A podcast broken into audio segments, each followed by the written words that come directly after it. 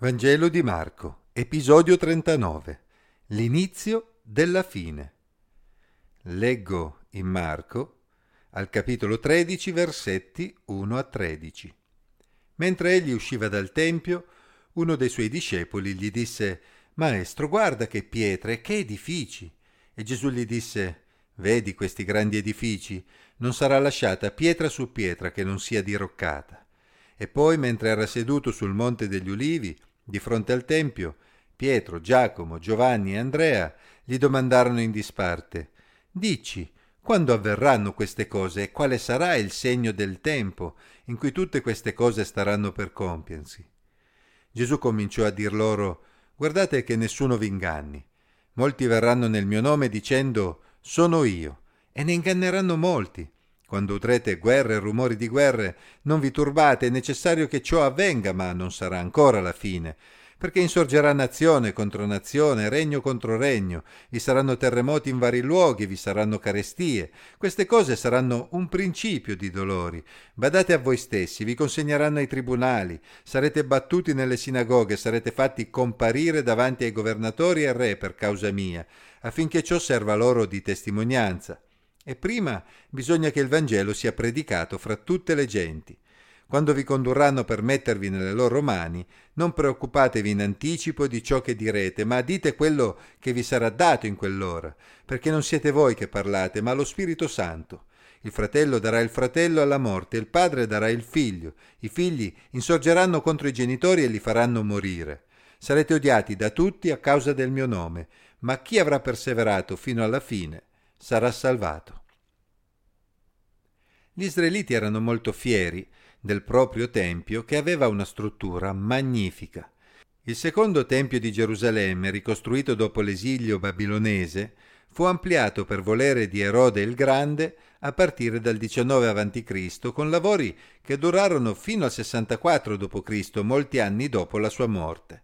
Era una di quelle opere che Erode aveva fatto per mettersi in evidenza con Roma ma anche per conquistare il favore dei suoi sudditi giudei. Le parole di apprezzamento di quel discepolo dimostrano che Erode era riuscito in qualche modo nel suo intento. La risposta di Gesù però non fu incoraggiante. Vedi questi grandi edifici? Non sarà lasciata pietra su pietra che non sia diroccata. Quella risposta aveva probabilmente gelato l'interlocutore di Gesù e non poteva passare inosservata ai suoi discepoli più intimi, che vollero approfondire la questione. Infatti, considerando la storia passata e le profezie, essi percepivano la distruzione di Gerusalemme e del Tempio come eventi direttamente connessi alla fine dell'età presente e all'inaugurazione del mondo a venire con il regno del Messia. La loro domanda sulla distruzione del Tempio era quindi equivalente a chiedere lumi anche sulla venuta del Messia nel suo regno, come emerge in modo chiaro nel brano parallelo di Matteo 24.3. Ecco perché Gesù rispose in modo così articolato, riferendosi ad eventi imminenti come la distruzione del Tempio, ma anche ad eventi futuri che riguardavano la sua venuta per stabilire saldamente il regno di Dio.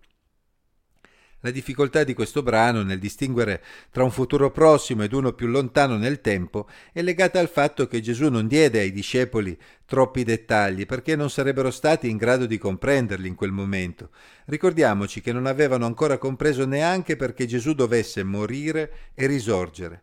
Come avrebbero potuto distinguere tra prima e seconda venuta di Gesù intervallata da un certo periodo di tempo? Gesù si riferì quindi agli aspetti principali che essi potevano comprendere, lasciando poi agli apostoli il compito di colmare quelle lacune negli scritti neotestamentari quando, attraverso l'opera dello Spirito Santo, tutto sarebbe stato più chiaro anche per loro. Gli israeliti, basandosi su brani come Isaia 66,8 e Geremia 37, si riferivano alle doglie di Giacobbe come un periodo di sofferenza nazionale che anticipava l'instaurazione del regno del Messia, anche brani come Daniele 12.1 facevano pensare ad un tempo di angoscia per Israele alla fine dei tempi. Quindi Gesù sapeva che gli eventi che avrebbero colpito Israele nei decenni successivi avrebbero potuto trarre in inganno i discepoli, facendoli pensare ad un imminente fine dell'età presente. Nella prima parte della sua risposta, versetti 5 a 13, Gesù diede quindi loro delle istruzioni per non farsi fuorviare durante la crisi nazionale che li aspettava nei decenni successivi, ma si noti che tali indicazioni sarebbero state valide anche per preparare le future generazioni di discepoli ad affrontare sofferenze e persecuzioni in attesa della sua seconda venuta. Infatti, nella seconda parte del capitolo 13, come vedremo, Gesù espliciterà meglio la connessione tra la fine del Tempio e la fine dell'età presente. Innanzitutto i discepoli non si sarebbero dovuti lasciare ingannare da voci false inerenti alla venuta del Messia, che sarebbero fiorite negli anni a venire. Infatti quello non sarebbe stato ancora il tempo della fine dell'età presente e della sua venuta. Inoltre non si sarebbero dovuti far impressionare da guerre e rumori di guerra, così come da eventi come terremoti e carestie. Infatti, come accade anche ai nostri giorni, è fin troppo facile interpretare eventi disastrosi come quelli come presagi di una fine imminente, errore che molti hanno compiuto nel corso della storia. Ma si tratta di eventi frequenti nella storia umana che non necessariamente indicano la fine. Tali avvertimenti si riveleranno fondamentali quando pochi decenni dopo Gerusalemme sarebbe stata devastata dalla guerra civile, dal fiorire di falsi movimenti messianici e dalla guerra con Roma che avrebbe ridotto la città alla fame e allo stremo delle forze, con l'assedio dei Romani che finì nel 70 d.C. con la distruzione della città e del Tempio. Infatti i discepoli si fecero trovare pronti e non si fecero ingannare dagli eventi. Nel periodo tra la risurrezione di Gesù e la caduta del Tempio, essi affrontarono con grande coraggio la dura persecuzione in Gerusalemme da parte dei loro connazionali, proprio nelle stesse sinagoghe come aveva detto Gesù, e per sfuggire alla persecuzione andarono fuori dalla Giudea, come scritto in Atti 8.1, raggiungendo con il Vangelo la Samaria per poi espandersi nel resto dell'impero, predicando anche a tutte le genti. Erano stati poi perseguitati e maltrattati anche nel resto dell'impero, ma, proprio come Gesù aveva detto, lo Spirito Santo li aveva sostenuti, donando loro la saggezza necessaria per rispondere alle accuse anche di fronte a re e governatori, come si evince ad esempio dalla storia di Paolo narrata nel libro degli Atti. Insomma, i discepoli di Gesù, già nell'immediato futuro dopo la risurrezione e l'ascensione di Gesù, affrontarono tempi difficili e diventarono oggetto di odio diffuso. Tuttavia, la storia ci dimostra che fecero tesoro delle parole di Gesù, rimanendo ancorati alla sua promessa. Chi avrà perseverato sino alla fine sarà salvato. La perseveranza che scaturisce da una fede sincera nel Signore Gesù sostenne quei discepoli anche nelle grandi prove che affrontarono. Come Gesù aveva detto, quel tempo sarebbe stato però solo un principio di dolori. Ma non sarebbe stata ancora la fine dei tempi. A questo proposito si noti che gli autori del Nuovo Testamento ispirati dallo Spirito Santo si riferirono, con il termine ultimi giorni o ultimi tempi, proprio al periodo successivo alla prima venuta del Messia, ad esempio in Ebrei 1.2, 2 Timoteo 3.1, 1 Pietro 1.20.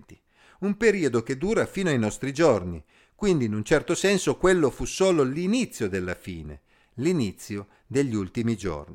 Da allora ogni generazione di cristiani ha vissuto continuando a predicare il Vangelo a tutte le genti, nell'attesa del ritorno del Signore a cui Gesù farà particolare riferimento nella seconda parte di questo capitolo.